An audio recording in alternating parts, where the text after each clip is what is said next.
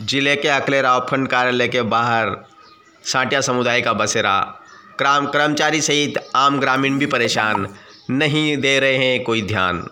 प्राप्त जानकारी के अनुसार अकलेरा उपखंड कार्यालय के बाहर साटिया समुदाय के लोगों का बसेरा बना हुआ है। यह पूरे परिवार सहित यहाँ रहने लगे हैं। ऐसे में गंदगी फैलाना और अभद्र भाषा का प्रयोग करना सहित अन्य इन कार्यों से उपखंड प्रशासन एक न्यायिक कर्मचारी सहित अन्य लोग परेशान हैं। ऐसे में इनको यहाँ से हटाए जाने की मांग लंबे समय से चल रही है, लेकिन इस ओर कोई ध्यान नहीं दिया जा रहा है।